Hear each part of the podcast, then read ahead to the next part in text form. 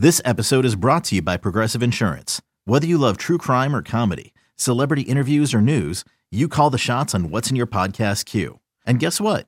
Now you can call them on your auto insurance too with the Name Your Price tool from Progressive. It works just the way it sounds. You tell Progressive how much you want to pay for car insurance, and they'll show you coverage options that fit your budget. Get your quote today at progressive.com to join the over 28 million drivers who trust Progressive. Progressive Casualty Insurance Company and Affiliates. Price and coverage match limited by state law. Another day is here, and you're ready for it. What to wear? Check. Breakfast, lunch, and dinner? Check. Planning for what's next and how to save for it? That's where Bank of America can help. For your financial to dos, Bank of America has experts ready to help get you closer to your goals. Get started at one of our local financial centers or 24-7 in our mobile banking app. Find a location near you at bankofamerica.com slash talk to us. What would you like the power to do? Mobile banking requires downloading the app and is only available for select devices. Message and data rates may apply. Bank of America and a member FDIC. This is the This is the Skate Podcast with your host, WEEI.com Bruins writers Brian DeFelice, Bridgette Proulx, and Scott McLaughlin. Lace them up for some bees talk. It's Skate Pod on WEEI. Welcome into episode 190 of the Skate Podcast. I'm Brian DeFelice, joined by Bridgette Proulx and Scott McLaughlin. Bruins take a three to one series lead over the Florida Panthers. They win six to two on Sunday. Now, if you were to tell me after game two that the Bruins would have to play games three and four on the road, which we've talked about. Florida's not really a home ice advantage in the series, but on the road nonetheless, without Bergeron and without Krejci, and the Bruins going to win the next two games and take a stranglehold in the series. Would I have believed you? Yeah, of course. Like the Bruins have given us reason to have that confidence, but it certainly would have been a very, very tall task. And I guess the easiest way to put it, it just speaks to this team's depth that you can go down your number one and number two center and still take care of business on the road against a team that's playing desperate to get back in the series and clearly trying, you know, certain tactics to to um to get the Bruins off their game. Yeah, d- depth and also like just I'd say mental fortitude to be able to overcome those losses because I think the the mental part of it is just as important as you know do you have enough skill to be able to do it? Like you know guys could definitely look at Bergeron and Krejci being out of the lineup and be like oh crap we're screwed you know looking around like uh, you know who's going to step up? And it's instead I think they look around and they go like we're all going to do it. Like we're all going to step up. And these last two games they have. It really has been up and down the lineup uh you know like Marchand has been awesome. He has stepped up as a leader on and off the ice. You see Taylor Hall with the four point game. DeBrusk scores twice. Zacha has basically turned into a number one center ahead of schedule. Like, you know, we're, we're talking about like, can he be that next year in the future down the road? You know, be a one or two center. Well, he's had to be it in the series, and he has been. Um, Coyle steps up. The defense that you know was maybe a little bit shaky at times in early in the series, especially game two, has been really solid. And you see, you know, Orlov threading needles all over the place and McAvoy setting a physical tone. I think, you know, Lindholm hasn't been as involved offensively, but him and Carlo, I think, have really settled in and played like the shutdown defense that we're used to seeing after, you know, Carlo obviously had that one bad turnover in, in game two. They had spent some too a little too much time in their own zone. Like you see that getting cleaned up, and it's just like I said, like up and down the road, you know, Nosek and Hathaway, like the defensive job they're doing on the fourth line. It's it's everyone and and it it reinforces the just how good this team is, right? Because yeah, they, they could have lost both of these or one of them. And then, you know, you come back home. If you're tied 2 2 and you think Bergeron's coming back, like you're still probably feeling pretty solid about things but it, it has now turned into a longer series and you know you're doing a little bit more of okay just kind of survive in advance just get us to the next round. And instead it's like they've taken control again and they've looked dominant and they've outplayed the panthers and they've pulled away in these games. And now you know potentially wrapping it up and making it a short series is back on the table which could be crucial because it would get you some rest ahead of round two which which they obviously could use Yeah, and actually, a lot of the stuff you said just like popped different ideas in my head, which was one of the, one of the things I was talking about with my dad when I was watching the game yesterday. Was if you had told me what would it be like two years or two and a half years ago, like say pre deadline that the Bruins got Taylor Hall.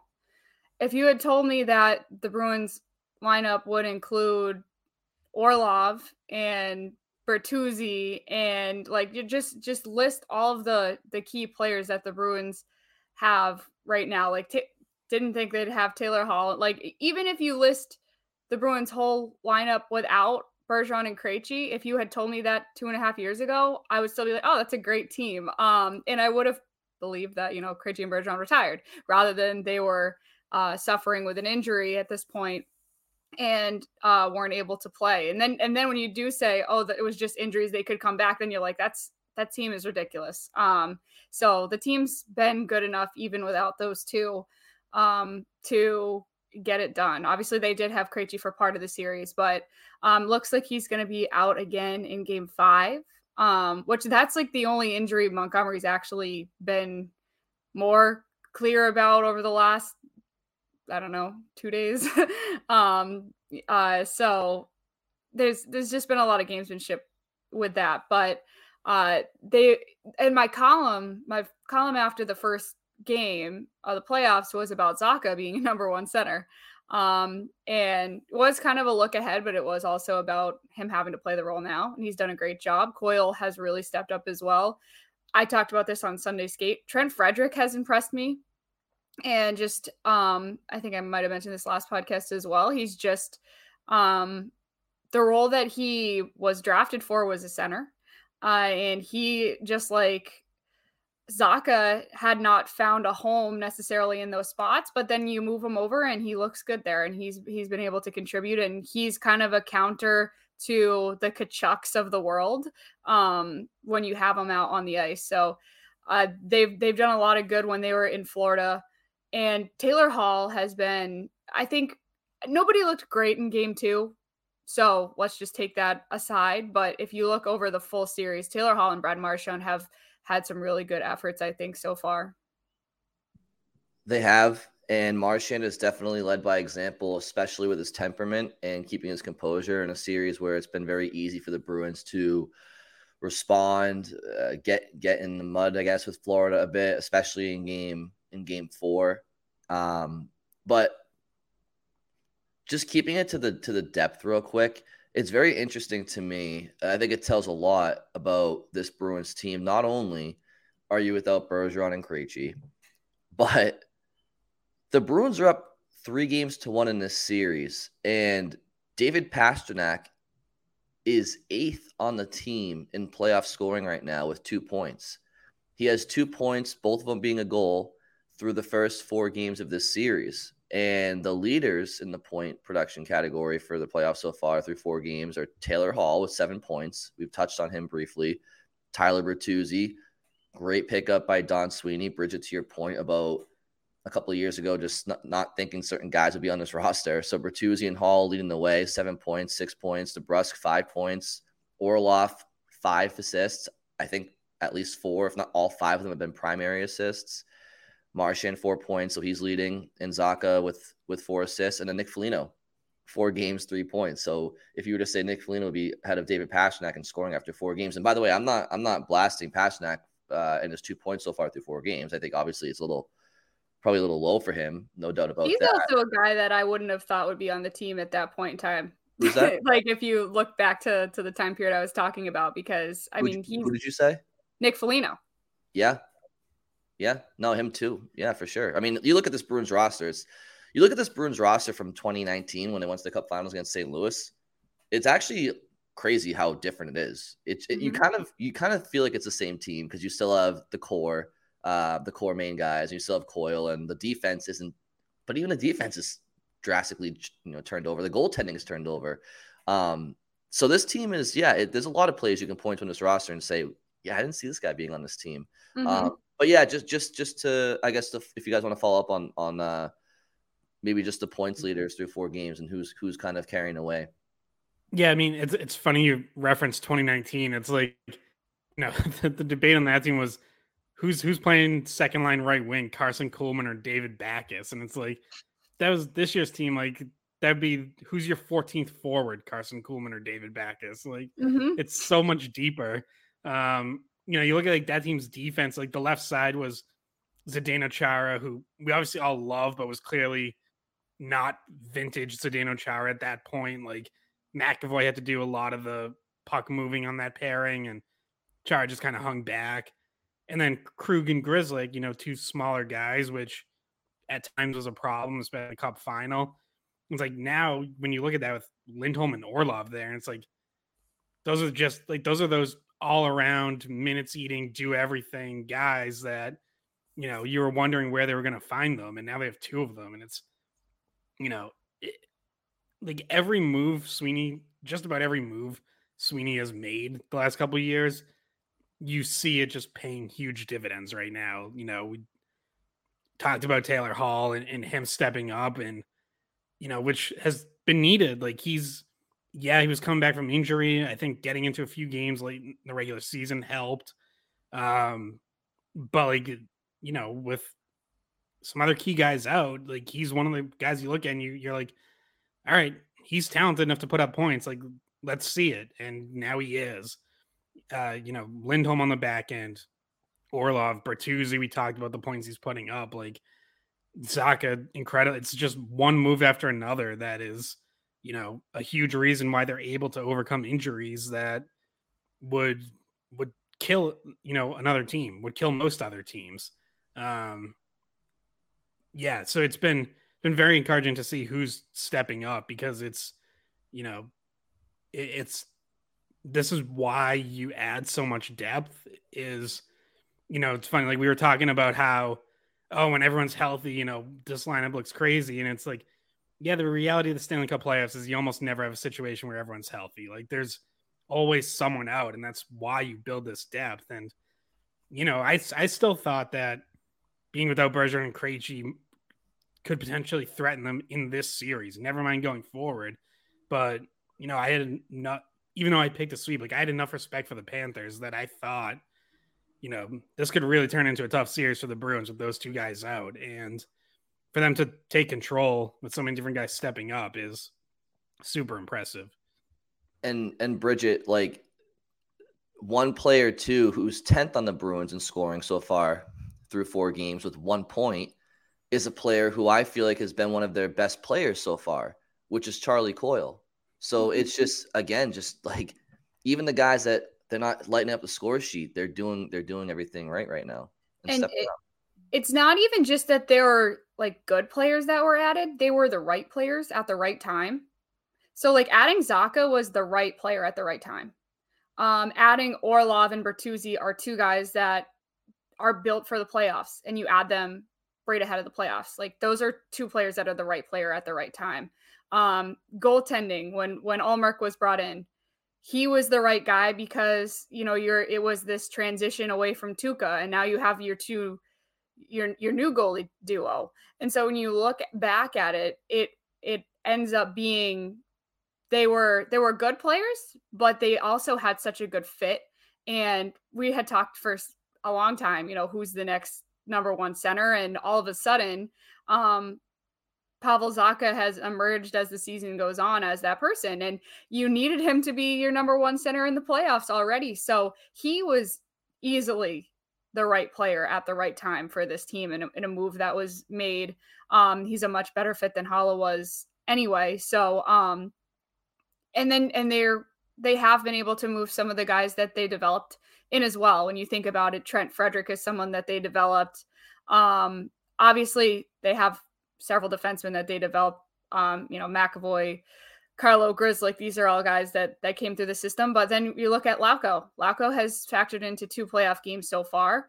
Um, and he's he's had some really strong shifts, honestly. Um, especially in game four. He had he just hustles and he's able to um, like he had the stick lift out in front of the net and he got a, a, chance off of it. Like he's kind of an opportunistic player that uses his speed. So he's a guy that has been able to jump in there um, and try to impact it. And then obviously Jeremy Swayman is homegrown.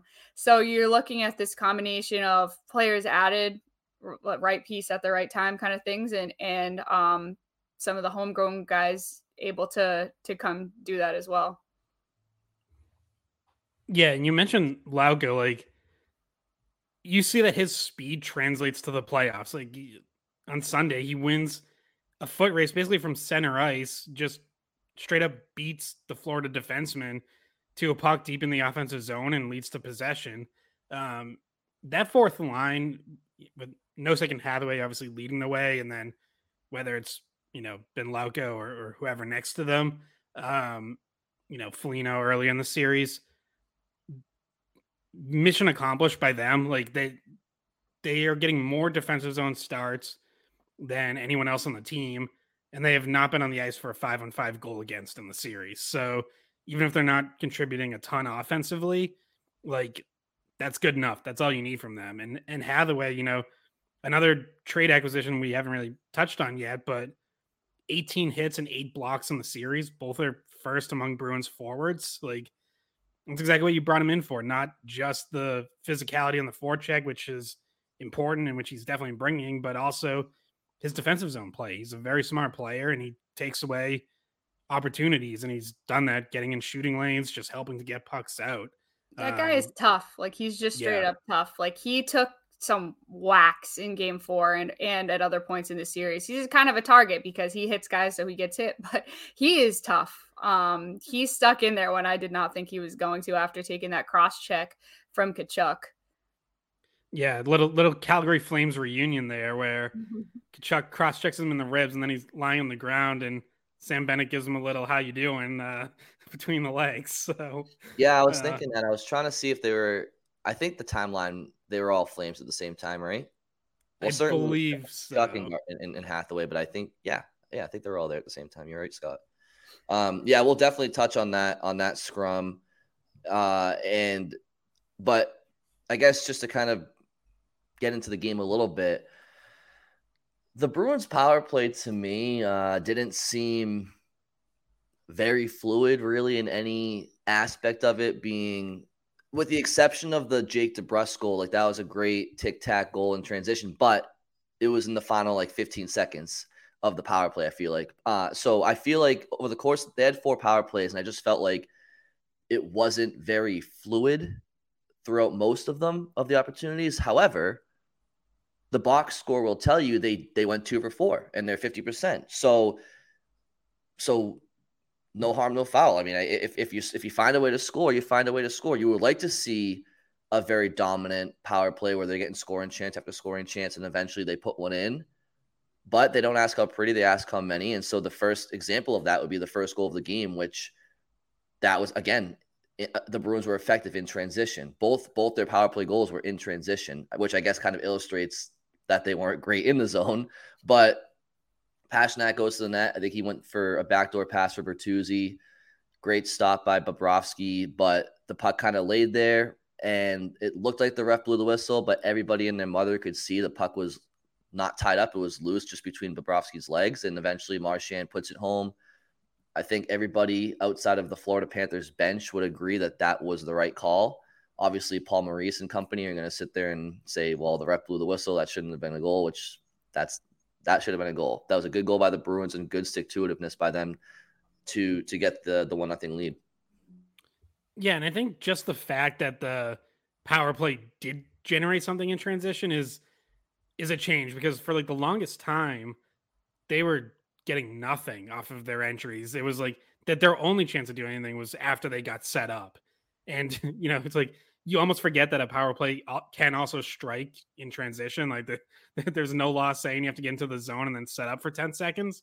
Um, so that like that was encouraging to see. They were coming into the zone with speed and putting the puck right to the net. So you know, yeah, th- maybe they weren't as good in zone, but if you're doing that, then you're giving yourself multiple ways to strike. So uh, that was definitely encouraging to see. The rush by Pastrnak you know, we just talked about he only has two points. Like in a fair world, he he should have an assist on that. It's just that you know so many guys are banging away at the rebound that enough other sticks touched it that he doesn't get one.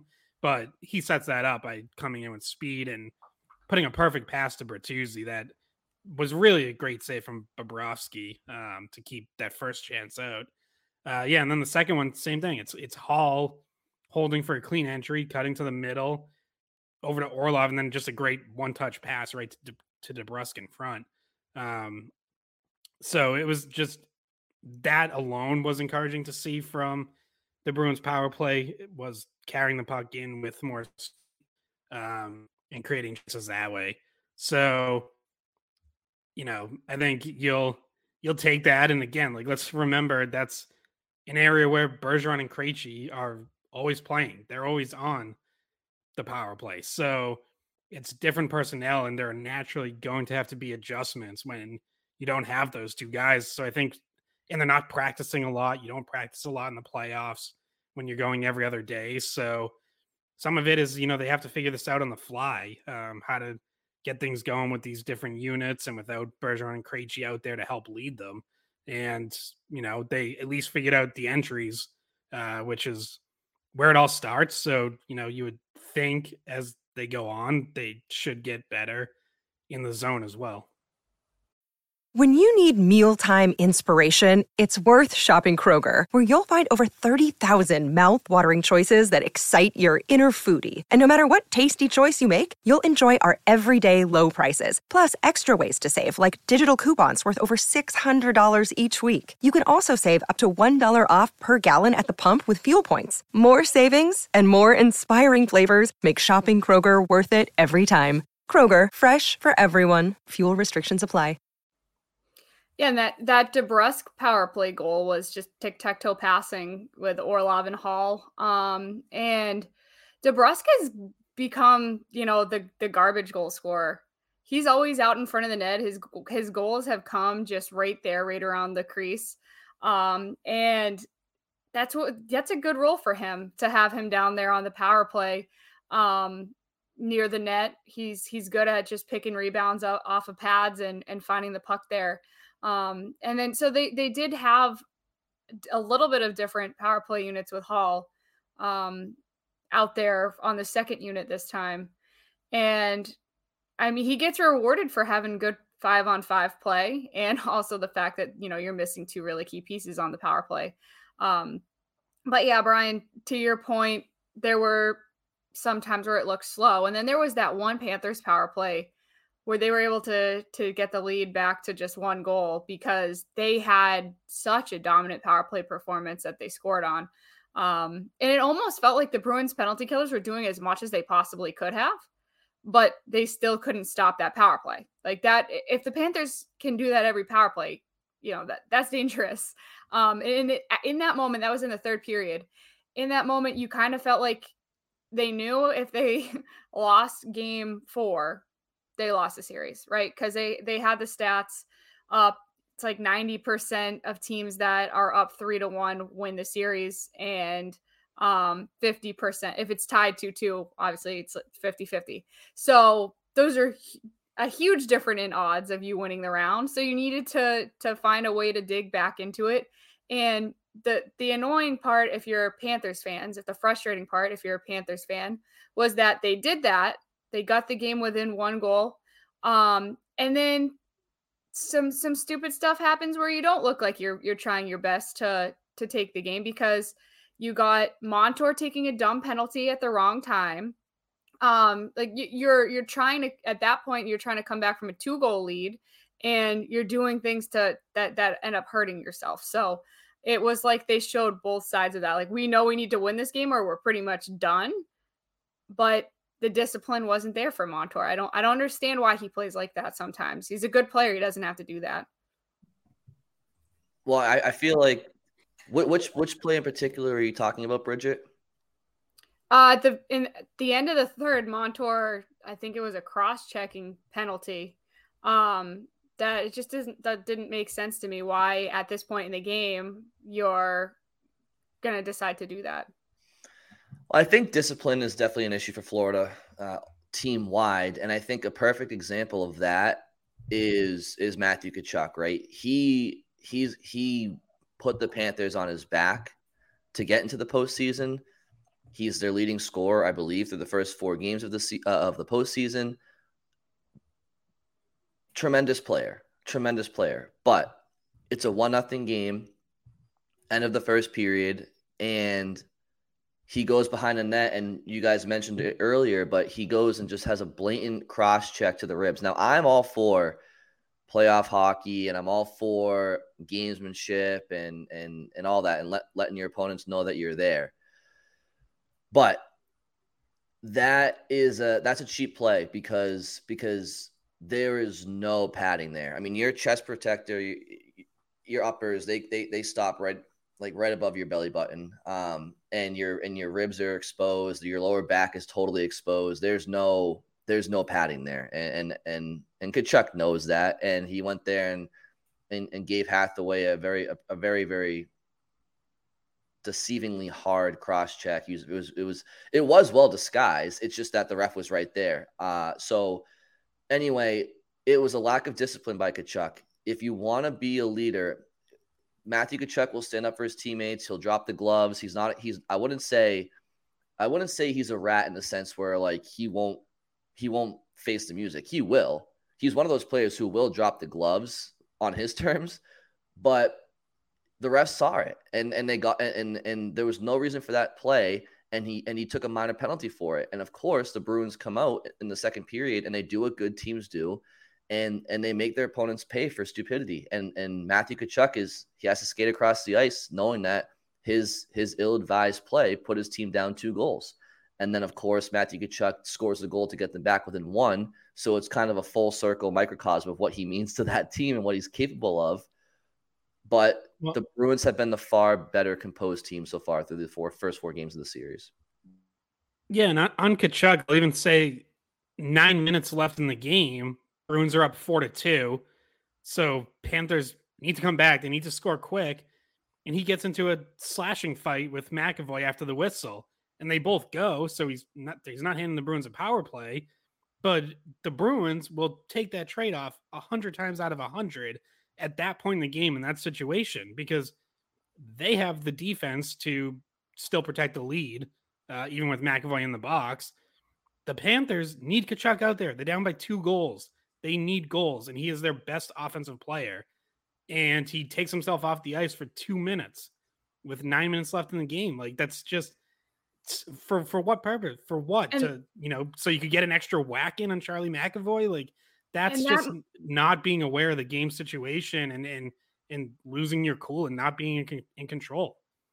And that Montour penalty I was talking about was a minute after that, and it ends up with a four on three for the Bruins. So you're talking about two guys that usually you'd be looking to when crunch time to help your team. It was an interference penalty Montour took on on Pastrnak away away from the the play completely, stupid, right out in the middle of the zone. Um, and so both of those two guys that you want to help you claw back into it um, are taking dumb penalties and they end up in the box. So um, that they got the Bruins got help from the Panthers in that way. They kind of started to beat themselves uh, in a way a little bit at the end there because they started to fall apart, and that's not what a playoff team does. So, do you feel like that play by Tkachuk, just to kind of go back to that, because it was a very polarizing play. I think uh, everybody would, would admit. Do you think that's suspension worthy? Do you think the league will look at that? I think we probably would have seen something by now if the league was look taking a further look. Do you feel like yeah, I'm, suspension? I'm gonna say no. I think if if Hathaway got knocked out of the game or had broken ribs, then I would say it would be almost a guarantee that Tkachuk would get a game. Um, well, we don't actually know what's going on with Hathaway. Like we ha- they haven't practiced yet. Yeah, um, I mean he um, re- he came back in the game. I know, but sometimes you come back and then you get it looked at after the game, and it's like, oh no, you probably shouldn't have come back in. So technically, we're not hundred percent sure. He like hadn't gone through a full diagnosis of stuff before he came back in. Scott, doesn't the uh doesn't player safety isn't what isn't their protocol to to assess the play based on the play itself, and then don't they potentially add to the suspension if the player was hurt, or can sometimes that injury be what makes it a suspension? I think it's a little of both, but yeah, injury is definitely taken into account. So, it, my guess is he's probably going to end up getting fined, is what I think. That kind of seems to be the NHL's default for bad cross checks or slashes is it they they'll go with the fine, they'll take the safe route where it's okay, we did we did something about it, but you know, ultimately players don't really care, especially when you're Chuck making nine and a half million and they take five thousand dollars out, like you know, he'll survive. So I would guess that's where it's gonna go. But yeah, had it been a more serious injury, like had Hathaway not been able to return to the game, and we heard, you know, he's got broken ribs, then then I think Tkachuk would be in danger. Um, but it, so in that sense, he's lucky it wasn't more serious. Like he's lucky he didn't do more damage. Yeah, and then once again, if we're talking about him getting an actual suspension from it, or um, you know, because he he plays like that, you're talking about missing your best player in what is an elimination game in game five. Uh, if if he were to have, you know, hurt Hathaway like you mentioned, um, or if the league was to determine that it was enough for a suspension. Now you're without your best player in, in, in game five. And that's just not that's not how teams win. And that's the thing about Marchand. It's like he's kind of a different Marchand. um, talking to him after I think it was game two, which obviously the Bruins lost, but Marchand still played well. And we saw him not retaliate to a, like him getting hunted down in, in different situations. Um, that is the maturity level that Marchand's been able to show that Tkachuk has not learned yet. Um, and just the understanding the situation where you can't be baited into stuff or you or you have to turn off that um, side of your game because you know what the consequences could be and you know that you don't want to be the person to drag your team down and, and hurt their chances of winning. So Marchand has done a really good job with that. it is he's like a reformed Marchand. Uh, it's it's kind of great. Yeah, I know. It's like he came out of uh, rat rat rehab. But, it, it, I mean, I, I, was I was very I was very uh, I was very impressed with him in game one because Radko Gudas was was tackling him like like defenses tackle Christian McCaffrey running running up the middle, and and for Marchand to uh, just absorb that and and just keep playing through it and not even not even chirp him right? Like not even chirp him after the whistle just head down. It was very impressive to me and and it's it's definitely a telltale sign of a guy who he's been on the other side and and and he he knows he knows especially with certain guys out but he knows that he has to he's at a different point in his career now and he doesn't have to be that guy. And there's also guys in the Bruins roster that that they they can bring that if the Bruins need it. You have Trent Frederic, you have Tyler Bertuzzi, you have Garnet Hathaway, you have Lauko, you have guys that can get their they, they, they can get in there and get involved in that stuff. I guess the question is Marchand has always seemed to play better when he is on the line, but not over it. And I feel like if you do want to get the best out of him, I feel like that edge might have to be there at some point in this in these playoffs. Of course, not of course recognizing the line and not getting over it, but maybe does he need to inch a little bit closer to the to his boundaries at some point, you guys? No, not no. Well, I think he's playing right, whatever he's doing right now. Just keep doing that. Yeah. Keep well, I also think I think there's been a real recognition of like with Bergeron out, and especially with Krejci out, also like he's the captain. He, he he still just has an A on his sweater, but I think it's like that light went off of like I'm the captain. I'm in charge. Like I need to I need to lead and do it the right way. So I think if you want him to get closer to that line, I think what helps him get closer to that line is Patrice Bergeron returns and Marchand can be a little looser and not so, you know, all right, I'm I'm the guy, I'm the one who needs to lead by example here. Like I think Bergeron's presence allows him to kind of move back down to second in command and and maybe toe that that line a little bit more because like we, we've seen that in the past where you know he'll he'll get a little crazy and Bergeron's the one who has to calm him down. We saw you know Bergeron put his arm around him on the bench. Was that last year or the year before? Whenever, and it's like he I think he knows that when Bergeron's not there, he has to do that himself. Like he he has to be the one in charge of his own emotions because there is no Bergeron there to calm him down. Um, so I, I think Bergeron returning could bring out that other side of Marchand a little bit. You know, we're probably never going to see him go back to five years ago. Or I say that, but I, you know, I don't know. Maybe maybe he will at some point if uh, if someone drives him crazy enough. But yeah, but the Uh, series, like as of right now, the series doesn't dictate him doing that. no, not the, not this series, but maybe you know next round or whenever. Yeah. now, if you find if the Bruins find themselves down in the series and with you know getting the getting themselves pushed around, then yeah, maybe it, that ki- kind of style comes out of them. But as of right now, like the, he's in a good position where, and the Bruins in general, in a good position where they are not the ones trying to claw back into it. They're not the ones trying to create the energy that you know to try to spark what's going to have to be three straight wins for Florida. Um, so there's a little bit less of that needed um, on the Bruins side, and I just want Marchand to do what he's been doing because he has, where as we mentioned at the end of the regular season, was in a bit of a drought. Um, and my article that I wrote about that too, people, I love when people angry tweet at me when they didn't read the whole article. it's just like, no, guys, the end of the article was a whole section about how in the playoffs, he always, he's been the team's leading goal scorer the last four playoffs. So, like, in the playoffs, it almost feels like all that goes out the window and he can play, he can elevate his level and get get to where his game needs to be for the playoffs. So we've seen that again. Um, and it was never really something that we were freaking out about, um, at least not on this podcast. Uh, whether talk radio was doing it, I don't know. um, but yeah, they say keep it the same, Marchand. Do what you've been doing.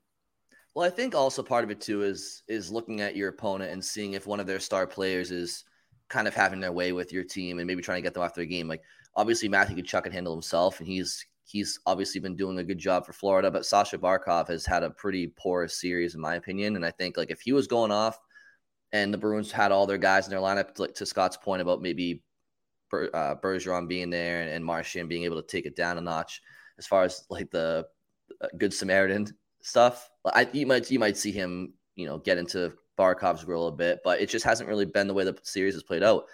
And honestly, I, I'm actually really really surprised at how knock on wood. I know it's only four games into the series and it's far from over, but Barkov has been non-existent. Um, what, what one final point, because we can touch on that, but one final point on Marchand is more of a question. Do does each series have the same officiating crew throughout the series? Because I I feel like the refs, if okay, so Sh- Scott's uh, shaking his head no, but I feel yeah, it's different every game. I feel like either way, I feel like the refs have Marchand gets reputation calls all the time. No doubt about it. I feel like, and he hasn't been penalized in this series. I kind of feel like he's like becoming the refs like best friends. Like you're always seeing him like talk with them and like have like genuine conversations with them. And I feel like they, more than anybody, are recognizing what he's doing. And I kind of feel like they might appreciate a little bit. No, I mean you see other guys across the league like Michael Bunting. They're like a babysitter that doesn't that like the kid's not having a tantrum that day, and they're like, "Thank you, I can actually just sit on the Well, couch." it's yeah, like they're, it's, they're it's one of the small- fine.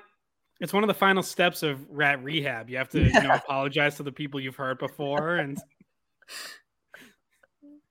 Marchand's like, you know, seriously. I'm really sorry I screamed at you after you called a penalty on me in 2018. Yeah, Wes, Mc- Wes McCauley, my my behavior affected you negatively like this, and I recognize that, and I apologize. it's like it's just uh, Ke- what's his name? Kelly Kelly Sutherland. Kelly Sutherland. I'm sorry. I'm sorry you missed the trip on Noel Acciari, and I in 19, and I and I and I screamed at you. I, I apologize. My my behavior affected you poorly, and I will never do it again. I have changed. Me- me- Meanwhile, he's like sticking somebody in the nuts behind their back. anyway, um, so Marchand, yeah, he's he's he's been such a good Samaritan. I I do think it, a big story in the series has been look. There's no doubt about it. Florida, when you're when you don't have the talent and the depth, that uh, the same talent and depth as the team that's lining up across from you, you have to try something. Florida knows that it would take a miracle or a goalie to stand on their head for them, even with the Bruins not at full health, to to win this series. And they're reverting to some tactics that look, if you can't beat them straight up, yeah, why not try to get Boston off their game? Why not try to agitate them? And quite frankly, I think that Florida has enough talent to to win with that style of play against a President's Trophy winning team. But the Bruins aren't a normal President's Trophy winning team because they have been there and they've done that. They have enough veteran leaders to not fall for that. Whereas a younger team in that position might fall for it and get get knocked off their game, but not this Bruins team. So the Bruins have been it's been very admirable, like because you watch the games, right? And as a Bruins fan, you want to be like Frederic, get in there, Bertuzzi, get in there, and and and you know you know drop the gloves with Bennett or Tkachuk and, and put them in their place or or Nick Cousins or something like that. You want that immediate satisfaction, but it is it is more appropriate to to be the bigger man, right? Brian, how about yeah. this? How about we leave the the fighting? You'll get your fair share of fighting that you want to watch if you just watch the Lightning series. Just like I'm cool with this series, you know, not having that, and then I'll just tune in the next day and watch um Auston Matthews fight Steven Stamkos for some yeah, reason. which by the way, if if you're a Bruins fan, you know, obviously you got to finish off this series first, but you're getting the winner of that series, and you got to love the way that series is going because those two teams are killing each other. Like mm-hmm. clean hits, dirty hits, fights, like everything is it. Whoever wins that series is not coming into a series against the Bruins healthy. Like no, I mean Hedman wh- whether guys out, are Brayden yeah. Point's been out. Like it's it's been it's been all over the place there. Yeah. I feel like to not to get ahead of ourselves, but like Tampa Bay is the more injured team at this point, I would say, and has taken a real beating in that series. Um, Brayden Point came back in that game, and Hedman came back the next game, but still, those are two key guys. If they're banged up and they're not 100, percent then that really plays into your into your favor. Um, and Toronto's kind of in, in a way been a little bit scary with um how they've been so physical and been able to take guys out like that. So, um, yeah, and Bunting, like you don't want to play him. He's a cheap shotter. Um, di- different things like that. O'Reilly is super physical. I almost feel like you might want to draw at this point Tampa Bay just because of the circumstances of the way that Tampa is kind of dealing with some injuries and Toronto is not afraid to dole injuries out. Yeah, I mean, it's definitely the war of attrition has taken its toll on both of those teams early and often, which to keep to to bring it back to the Bruins is is a is why it's so imperative to look if if the Bruins come back to Boston and lose game 5 you have two more cracks at the can. Obviously it's it's it's not ideal to have to go 6 games at this point but I know there's there's a question floating out there right? If Patrice Bergeron's healthy does he draw back into the lineup or with the team up three games to one do you keep just rolling out the team as is? They've done it so far they can do it again. But my my response to that would be no like if he's good to go he should play because it's the playoffs. You don't want to take any chances with an opponent going back home. And i think that with scott you mentioned earlier like if the bruins can wrap this up early uh, in five games like this bruins team like yeah, they they they could use the rest. You, you know, a big a big part of going deep in the playoffs is you do you need a short series here. You, you, not necessarily in round one, but you need a short series in the one of the first three going to the Cup Finals. If you want to go to the Cup Finals and win, you need a short shorter series. And and I'll I'll illustrate, for example, every time the Bruins have gone to the Cup Finals with this in this era, they've had that series right. In 2011, they had a grueling seven game series with Montreal featuring multiple games going into overtime. But they were able to sweep Philly. They were able to get that revenge and sweep, finally finish off the sweep, which they couldn't do the year before. But they, they, they were able to sweep Philly. And if you don't sweep Philly, say that game goes to seven games. I don't, that series goes to seven games. I don't know if the Bruins have the energy to beat Tampa the following series. Maybe they don't. And because Tampa, because Tampa had two quick series that, that year too before the conference finals. Uh, so the Bruins swept Philly, and then they, they were able, able to gear up for two seven game series against Toronto, uh, Tampa, and, and Vancouver. 2013, they they beat they had seven games against Toronto. They beat the Rangers in a gentleman sweep in five, and then they beat the Penguins in four and of course they lost to Chicago. But um, and then in 2019, you obviously swept the Hurricanes in the conference finals and didn't turn out great for the Bruins in the Cup Finals. But my point is, if you're gonna play four series, one of them has to be relatively quick. it would be great if the Bruins could get some rest here going into the next round, especially against an opponent either Tampa Bay or Toronto, as you guys have illustrated, is really going through the grinder right now. Yeah, and as far as you know, do you play Bergeron or rest him? Like, there, if he's cleared, I'm I'm with you. He's playing. Like, if he's only sixty five percent, then sure, get him more rest. But if he's ready to go, like, there's also a benefit of getting to knock some rust off because it's now been you know, almost two weeks since he's played more than a period in a game. Uh, you know, so there's like there's going to be some rust, and you're gonna have a you know, if you wrap this up on Wednesday, you're gonna have a good good layoff before the next round begins. I'm guessing it would go through the weekend and then probably early next week the next round begins, depending on how long Tampa Toronto goes. It could be even later than that. So um yeah, definitely like get him in there. And if if there has to be some sort of minutes restriction, that's fine. You can manage that. But yeah, I don't I don't really understand the whole like, oh, hold him out even if he's cleared to go and, and ready to play. Like that doesn't doesn't make a lot of sense to me. Like you said, like you also don't take anything for granted. If Patrice Bergeron can can help you close out this series, you do that. You don't you don't say, oh well, we got it anyways, and you know risk dropping a game and now you're going back to Florida and it's 3 2, and like, who knows? So, yeah, if guys can play, they play. Like, it's, it's the playoffs. I said this before when we were talking about resting Bergeron, you know, early in the series. It was like, no, you're, you're not holding him out because uh, we think we can get by Florida without him. That's just not how you approach the playoffs. If guys can play, they play, period. Hey, it's Kaley Cuoco for Priceline. Ready to go to your happy place for a happy price? Well, why didn't you say so? Just download the Priceline app right now and save up to 60% on hotels. So, whether it's Cousin Kevin's Kazoo concert in Kansas City, go Kevin, or Becky's Bachelorette Bash in Bermuda, you never have to miss a trip ever again. So, download the Priceline app today. Your savings are waiting. Go to your happy place for a happy price. Go to your happy price, Priceline. Yeah, I want to weigh in on this too because I've I've had like I've played it out in my mind like both ways. Um, and I first of all, I feel like getting Bergeron back for game five is such a emotional boost that like once again you have this reason to like obviously you have the reason to close it out, but you have this extra juice added um because you're getting your captain back and just to how um ecstatic he would be to finally be able to crack the playoffs um this this go around um would be kind of an emotional lift. So there you go. That that could help you close out the series um in 5 games and then he'll get the rest right after.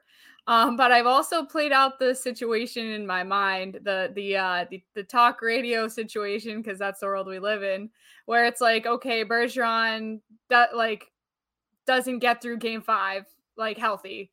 And then here we go again with the why you playing him in a game that you know you could probably have closed out the series without him. And um, you know, you go back to the hindsight being what everybody looks at like, okay, well, you could have gotten it done without him. Why didn't you just rest him if he was, you know, um, if it was just one game left, whatever. Um, which but the, the true answer is that you don't know if it's one game left. It could be, you know, you could go to seven. So um yeah, I, I, I feel like that's absolutely what the conversation will be like if he goes back in there and either comes out a little bit banged up or or you know if he takes another hit or what have you if things go wrong for him even if he's rusty or something like you, you you're gonna hear that um the next the next day but um yeah but but to to speak to him being back in the lineup though um, you put him back on the first line, and then you're able to get that Bertuzzi Zacha Pastrnak line together and not really feel like you need to mix them up too much. Um, and then you'll get that Hall Coyle Frederic line back together, and the pieces start to fall back into place the way that they were earlier. Um, if you get Bergeron back, it could just be nice in general, just nice to see that again and see how that's working. Yeah, I, I, you know, it's funny. I just feel like we haven't, we've been talking about it for so long. Like, what's this Bruins lineup going to look like up the middle, and these lines like when they're fully healthy? And the trade deadline was what two? How long ago was it? Month, month and a half ago, two months ago, and we haven't even had one game with everybody healthy yet to even see that come to fruition. So, you know, when Krejci comes back, I still don't know what they're going to do, but knowing how things go, when Krejci does come back, I'm sure somebody else will be hurt and things will just slide into the way they have been. But Scott, you made a comment earlier in the episode about, I believe it was you, Scott, mentioning that Pavel Zacha has kind of been rushed in, or not rushed to, but he he was put into that first line center position maybe a little earlier than anticipated. And I would say offensively that's true, but I I feel like we've glossed over a little bit how much Charlie Coyle has stepped up in so many different little areas of the game. He obviously had a great goal in game two. Uh, I'm sorry, game three uh, with a tip in front of the net, but he has just been so steady and he's been a Patrice Bergeron has such a calming presence about him when he's on the ice. And I feel like Charlie Coyle has done an admirable job trying his best to emulate that. And he, I just wanted to bring him up. I wanted to give him his own little minute of, of, of spotlight here because he's really stepped up. And it's such an, such an important role defensively, physically, uh, with, with, with two key guys out of the lineup in a year where the team is all in. The stakes the stakes were very very high for Boston going down to Sunrise, tied one to one, with the lineup the way that it was. Florida feeling good about themselves. To I think, like I said, I think everybody here would have been happy with a split down there. They don't get that. They get both of them, and I think Charlie Coyle's role. Uh, he was he was integral, at least up front, um, helping the Bruins do that and allowing some other players to f- still focus on offense because he was he was he was a rock for the Bruins, especially in their own zone. Yeah, and you know, I think just like how we mentioned Marchand down being like, I know I need to step up as a leader. I think Coyle like clearly understood the assignment of I need to be a top two center. Like, period. There like there is no other option. I need to be the one who steps up here and Indy has, and yeah, not with a ton of points, but in terms of his all around game, absolutely. Um, by the way, I just saw this come across. Matthew Tkachuk fined five thousand dollars for cross checking. So exactly what what we predicted early in the episode. Um, what you predicted, you, yeah, Mystic Mystic Mac over here. Yeah, that's right. Uh, strikes again. Hockey gods hey, talking guess, to me. Guess what though? You didn't get the sweep. I had Bruins in five. True. Brian had Bruins yeah. in six. Just a reminder. You know, here's the thing. That wasn't. That was me trying to be bold. That wasn't really the hockey gods talking to me. Oh, so oh yeah, yeah, yeah. Kind of. Okay. I kind of right. went against my own okay. religion there, and you know, I've I've I've suffered. I've performed my hail marys, and uh, we're getting back on good terms with the hockey. We'll gods. see next round when he predicts another sweep. But um, I doubt there's uh, no way in your right mind you should think the Bruins would sweep either Toronto or Tampa Bay. So well, uh, we'll that uh, you better not be predicting a sweep in that one. People, people are gonna have to tune in to find out. You're gonna have oh, to tune God. in. Uh, Good, and then and then people will will tweet at us again. Get Scott off of this. Get what is he talking about?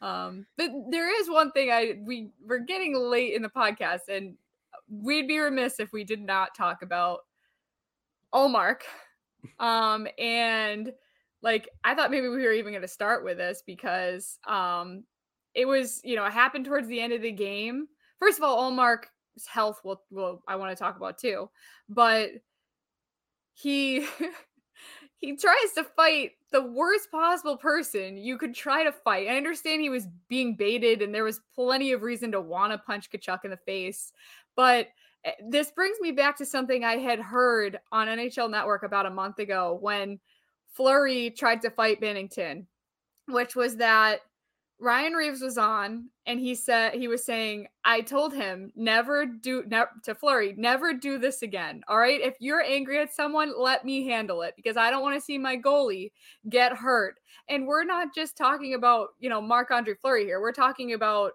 Linus Ullmark, who is the best goalie in the league. And he's not even trying to fight another goalie. He's trying to fight someone that's a psycho that fights all the time. So like I'm just thinking to myself, I understand. You're mad at him. He he's being an asshole. But you cannot put yourself in that position to get injured and against the word like it's it literally he would have probably gotten his ass kicked uh if they had let that go. Maybe Ullmark goes into it knowing the refs aren't going to let that happen so he can be a little bit of a tough guy. But um i just wanted to get you guys opinion on that last sequence. Ullmark comes out Swayman comes in plays about the last three minutes of the game and Montgomery did say that wasn't like because of the 10 minute misconduct. I guess he could have played out the rest of the game, but they wanted to get him away from the ice and because he was a little bit fired up. Um, and everybody loved that he was fired up. But I was just thinking how badly that could have gone wrong if Tkachuk and him yeah. somehow were able to shake off the refs and get, get into an actual fight. So I'm kind of of two minds on this, and and one half is like eh, it, Ullmark knew the refs were never going to let that happen. So there was real, you know, like y- you can draw, you can drop the gloves, take your helmet off, but like you know, it's not actually going to come to blows.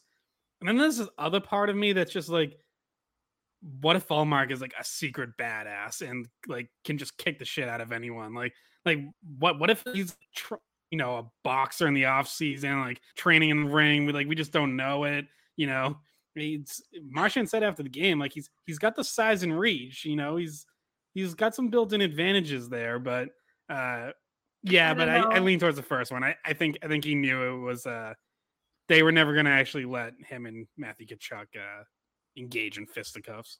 But and also, if you think about it, there's a reason why he was kind of like he was staying out of it for a second. But when you think about it, there, he, there was no goalie for him to fight. like it was a they had the goalie pulled, so they had six six guys, six skaters out there, and he's looking around and he's like, "Oh, we're outnumbered. I got to grab someone." But uh, it shouldn't be. And, and Tkachuk, first of all, hit him in the first place. That started the fight, and then hit him on the way by when he was getting dragged away. So I'm not saying he shouldn't have been pissed off at him, but I just don't want to see that.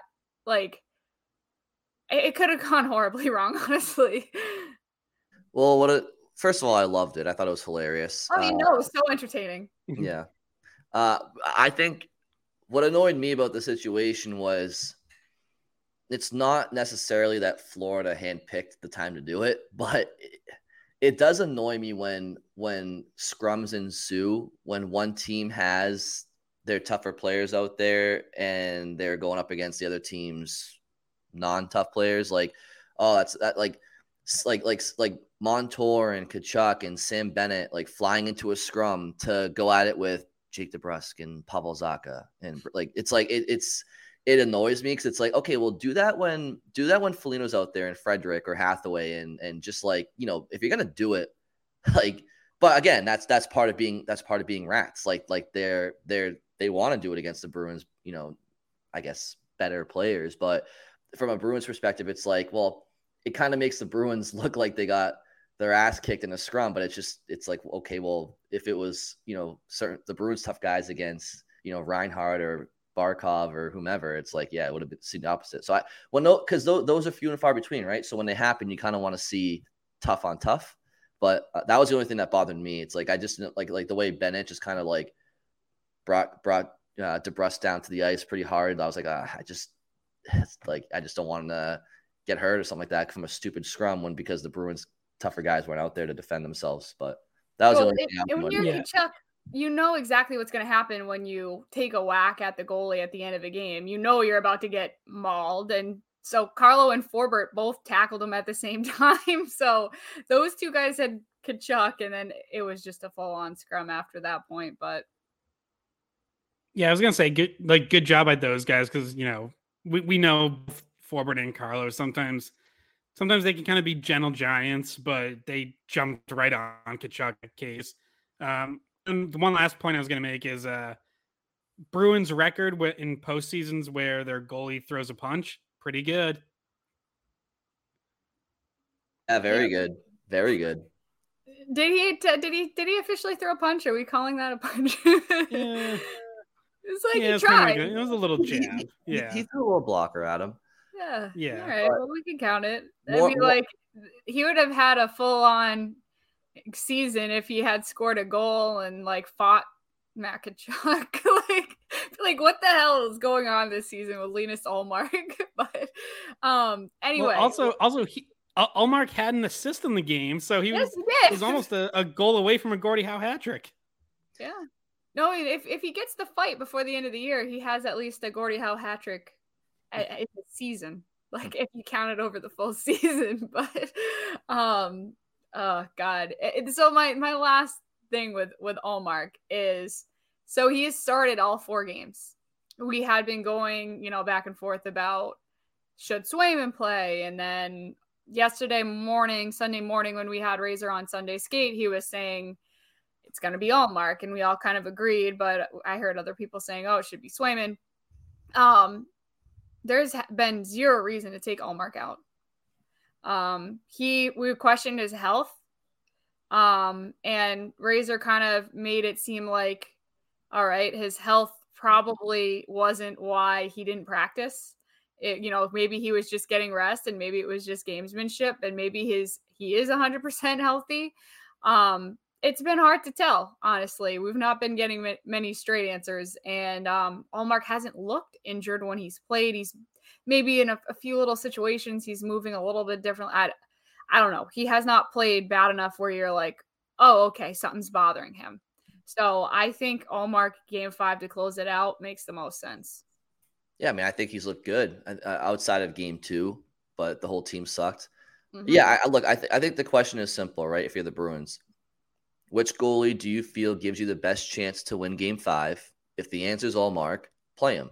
And then if you win, you get you get to rest after a five game series. So take care of business and you know, don't play with your food. It, like like don't rest don't rest Bergeron if he's healthy. Don't try to rest Ullmark just because you feel like he's like win the series and rest them. Like get the job done and make the make make the personnel decisions you feel going into the game gives you the best chance to do that. If you lose, you lose, but at least you're losing with having thought it out and giving yourself giving yourself the best chance in your mind. And I, I think that in the post game press conference, if, if you guys want to go back and listen to it, it's on the Bruins Twitter and it's on the Bruins um, website. Montgomery pretty much says as much as that's going to be Ullmark. Like he doesn't actually say it, but the way that he's talking about him, it's like that's the number one guy right now. And that's it only makes sense. I'd be shocked if it's not Ullmark in game five. Yeah, and I mean the extra day off between game four and five definitely helps. Like, if anything, the, the toughest turnaround of the series was from game three to four, from Friday night to Sunday afternoon, and I think that was the only reason that like people were thinking maybe it might be Swayman, um, but they go with Ullmark and he plays really well again. So yeah, I would say you know even as someone who previously advocated for the rotation, like they're obviously not doing that at this point. You finish the series off with Ullmark, so. Um, And then- absolutely. what do you guys think Florida's going to do? Because they've had they've they've rotated their goalies and neither of them have done particularly well. Yeah, I, I don't know. I mean, good question, but I- I think they're kind of screwed either way. Um, I feel like I- you got to go back to Lyon. I I just I I don't know why, but I feel like you got to go back. Like he had some spurts where he looked like he could steal you a game, you know, but you know, he also let in some soft goals that same game in game 1. Like he looked like he could stand on his head and then all of a sudden he's letting in that Marchand goal and it's just like you just don't really think either of those can do guys can do it, but I feel like it's time to go back to Lyon and just try it. Uh, it's hard because obviously one's a veteran and one has this is his first ever playoff experience. So, um, hard to say what they should do, honestly. Well, yeah, and Bobrovsky's a veteran with a bunch of inconsistent play throughout the playoffs too. So Mhm. yeah, he's a veteran. He's been there, but he hasn't really done that outside. I mean, outside of that that one run with Columbus, that, and they fell to Boston. So, uh, yeah, yeah, I, I don't know. I, I don't really think if I don't think it really matters for the like. It matters for the Panthers who they go with and who they think gives them the best chance. But if the Bruins come out and play that the way that they can, I don't. I think it's kind of a moot point. Yeah, I just uh, purely to finish the thought Mhm. about the goalies. Um, yeah, who knows? Scott, do you have any closing closing thoughts? Uh, I tweeted this after the game, but it, the Panthers actually out attempted and outshot the Bruins in game four. But Mhm. Bruins defense did a great job keeping them to the outside. scoring chances were still in the Bruins' favor. High danger chances were 10 to 6 Bruins. Uh, so it was it was a lot of empty calories for the Panthers offense. And, you know, we touched on earlier the job the Bruins did defensively, but just to just to wrap up on that, like really, you know, you'll give up those shots from the outside all day. And that really seems to be the only answer that the Panthers offense has right now is fire from everywhere and, you know, try to get deflections and screens and rebounds. Um, that's how they've scored a few of the goals that they have this series. Bruins did a great job of really just taking that away and just letting those be harmless outside shots that were pretty easy for Ullmark. And the, yeah, to because we didn't mention this, um, Bruins were outshot 10 nothing to start the game. Um, and then it was kind of like, oh, that's not that's not gonna, you know, bode well for you if you can't get a shot on goal and and you know, it's like the first like eight minutes or so. Um, it didn't start out as uh it started out lopsided in terms of shots. Uh, shots on goal. that way. Shots on goal for sure. Shots I mean, on goal, yes. Shots I, on goal. Because they did have a few shots that missed. Yeah, but, I wonder if um, score there, yeah. But yeah, they you, you don't you don't like to see that stat to start the game.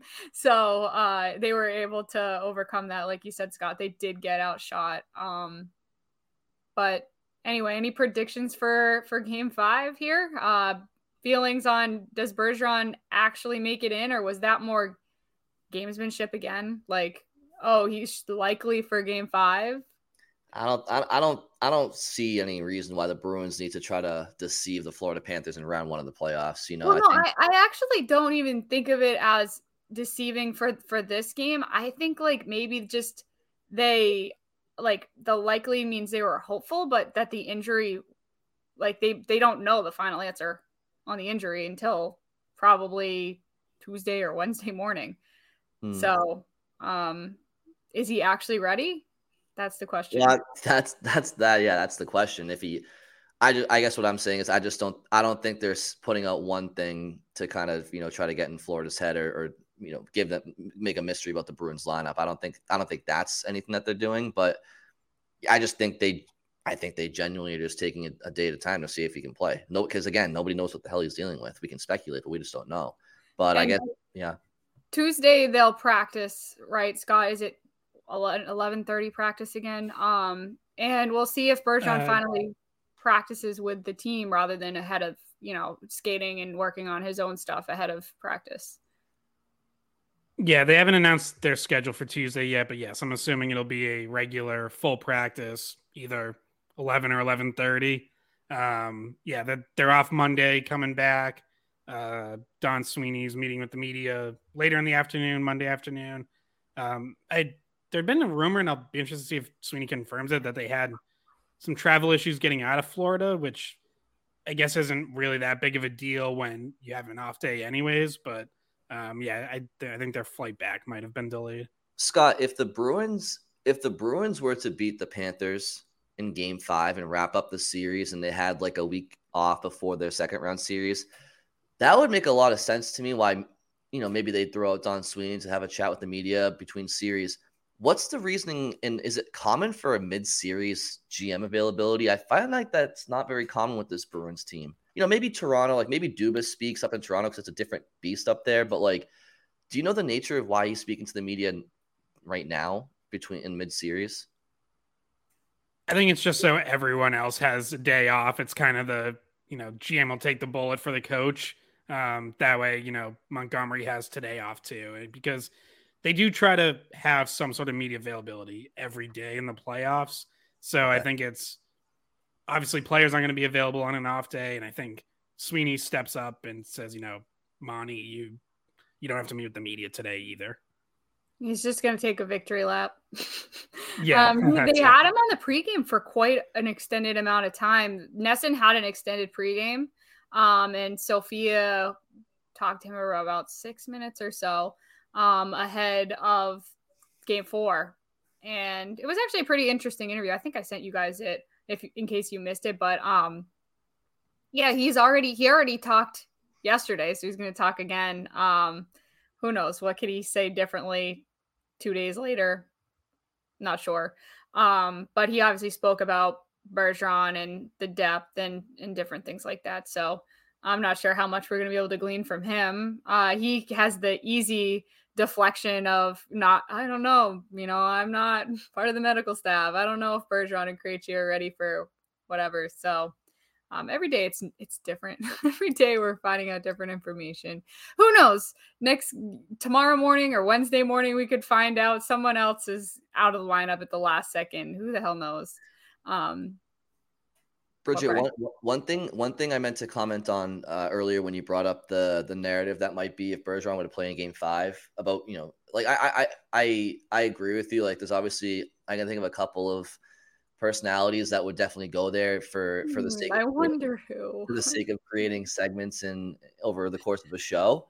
But I will say I feel like uh, even they behind uh, when when the red lights off. I think I think when there's a pl- when when the word playoff is in front of a game, I think I think people tend to they're okay with with the risk of injury. Uh, I mean, uh, assuming that the player's healthy, because if you're not going to play in the playoffs, like like when are you going to play? Like I think when it's a playoff game, it's it it's it alleviates some of those criticisms because it's like, well, it's now or never. Like go for it and and don't give your opponent a chance to breathe. I, I like I said, I agree with you. I do think some people will make that that that that question and pose that question, but I think for the most part, a lot of the sane people who may have criticized Bergeron playing in Game 82, I think I don't think they would have an issue with it because it's a playoff game. I think that's that that's the big distinction and difference there. I meant to comment on that earlier, but uh, it, it will be interesting to follow. I'm sure. I'm sure your prediction will certainly. Just because it's logical, Brian, doesn't mean it will be what happens. so, just know that. That's true. That's true. Okay, uh, about an hour ten into this. Any closing thoughts for you guys? I know I already asked you, Scott, but anything else? Um, I apologize to everyone watching on YouTube that my cat Xerxes has been taking a bath for about an hour in the background. so I tried to get him to stop, he just won't. So he's a locker room guy. Yeah, he's he's doing it still. There he is. Just gonna put a towel on him and get a mic in front of him. For also, he was just kicking himself in the face. Um, you don't want to hear what he has to say. Trust me. Yeah, looks like the hey, Florida, there he goes again. Looks like the Florida Panthers licking their wounds after Game Four. Smaller He's version. me right now. He's killing me. Oh god. Anyway, I apologize to, to those who are visually seeing what I'm talking about. Kind of looks like Scott. Eat, I think he's eating his paw. I can't. Kind of looks like Scott a little bit eating the popcorn on on floor nine. Though. he's cleaning off his fingers. Like, Very similar, yeah. Butter on here. it's, un, it's, uncanny the resemblance. My goodness. Oh god. No, sometimes I get Scott on on camera eating his popcorn. He hates me when I do it, but I'll turn around and I'll just I'll be did you, did you guys ever see that video of uh of like that little kid in, at the Detroit Red Wings game? He was like the cutest kid in the world, and like in Detroit, like they would pants like fans wearing the away jersey, and everybody would boo, and then it would go back to this little kid with this shit-eating grin on his face, and the place would go crazy. I don't know if you guys saw that; it went viral. I'll I'll text it to you guys after if you didn't see it, but I feel like I feel like, like I feel like that's I feel like the Bruins could do that at the at, at the game where like they just show like maybe a couple of people with like Florida Panthers jerseys on. Everyone's like boo, and then they just pan to Scott in the press box just eating popcorn. The place goes crazy, ah, just like the fan, like the fan of the game videos that they do. Yeah, that that could happen. I'm I get to sit next to Scott while he goes for the popcorn every single game, and he's got to post it on Twitter. Otherwise, it didn't happen, right? Pixar, it didn't happen. Exactly. If if they ever take that popcorn away, like if they get deeper in the playoffs and they think like, oh, we need to get fancier with all the national media, I'm gonna be devastated. Oh, they could never. They could never. It'd be a full on rebellion up there. that and a stupid coffee machine. okay. Um, are you guys ready to wrap this up? Yeah. Yes. All right.